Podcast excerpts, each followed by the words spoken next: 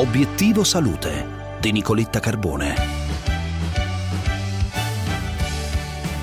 È uscita ieri la circolare del Ministero della Salute che ha raccomandato di estendere l'intervallo tra le due somministrazioni dei vaccini Pfizer e Moderna a 42 giorni. A obiettivo salute il commento del professor Massimo Andreoni, professore di malattie infettive all'Università Tor Vergata di Roma e direttore scientifico della Società Italiana Malattie Infettive Tropicali. Professor Andreoni, buongiorno e bentornato. Buongiorno. Professor Andreoni, eh, quali mh, sono le ragioni che hanno spinto il CTS a suggerire di estendere l'intervallo tra le due somministrazioni dei vaccini a RNA messaggero e soprattutto quali sono i dati della letteratura scientifica a supporto di questo suggerimento? Ma prolungare di alcune settimane il periodo tra la prima vaccinazione e la seconda vaccinazione ha lo scopo principale di poter vaccinare un maggior numero di persone. Quindi questo leggero prolungamento di alcune settimane in realtà permetterà di vaccinare molte più persone immediatamente e quindi avere un maggior numero di soggetti vaccinati e ridurre la circolazione del virus.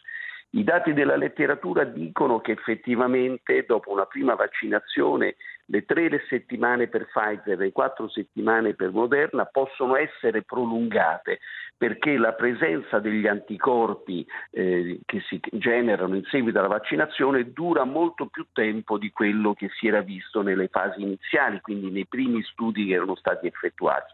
Quindi questo prolungamento certamente non è rischioso e offre degli oggettivi benefici.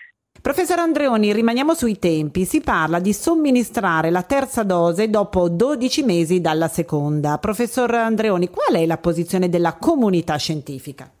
La società scientifica ovviamente eh, vuole vedere quali sono i dati che ci saranno eh, relativi alla presenza di anticorpi successivi alle vaccinazioni, dopo 12 mesi. Quello che, che possiamo dire oggi è che effettivamente le curve di eh, discesa degli anticorpi lasciano indicare che fino a 12 mesi perlomeno il vaccino dovrebbe essere in grado di dare una sufficiente protezione. Probabilmente dovremo avere dei dati ulteriori, probabilmente dovremo studiare i soggetti vaccinati, vedere quanti anticorpi neutralizzanti hanno al dodicesimo mese dovremo capire se tutti i vaccini che abbiamo utilizzato offrono la stessa copertura in termini di durata. Quindi è un qualche cosa che dovremo ancora capire, che avremo bisogno di dati per poter dare un calendario vaccinale esatto.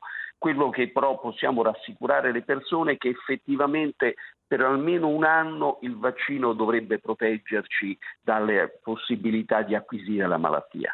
Professor Andreoni, grazie per essere stato con noi. Buona giornata. Buona giornata anche a lei e a chi ci ascolta. Per oggi è tutto, io vi aspetto come sempre sulla pagina Facebook di Obiettivo Salute Radio 24. Oggi parliamo di diete, questo è il loro momento, ma se pensate di iniziarla lunedì non perdete questo appuntamento.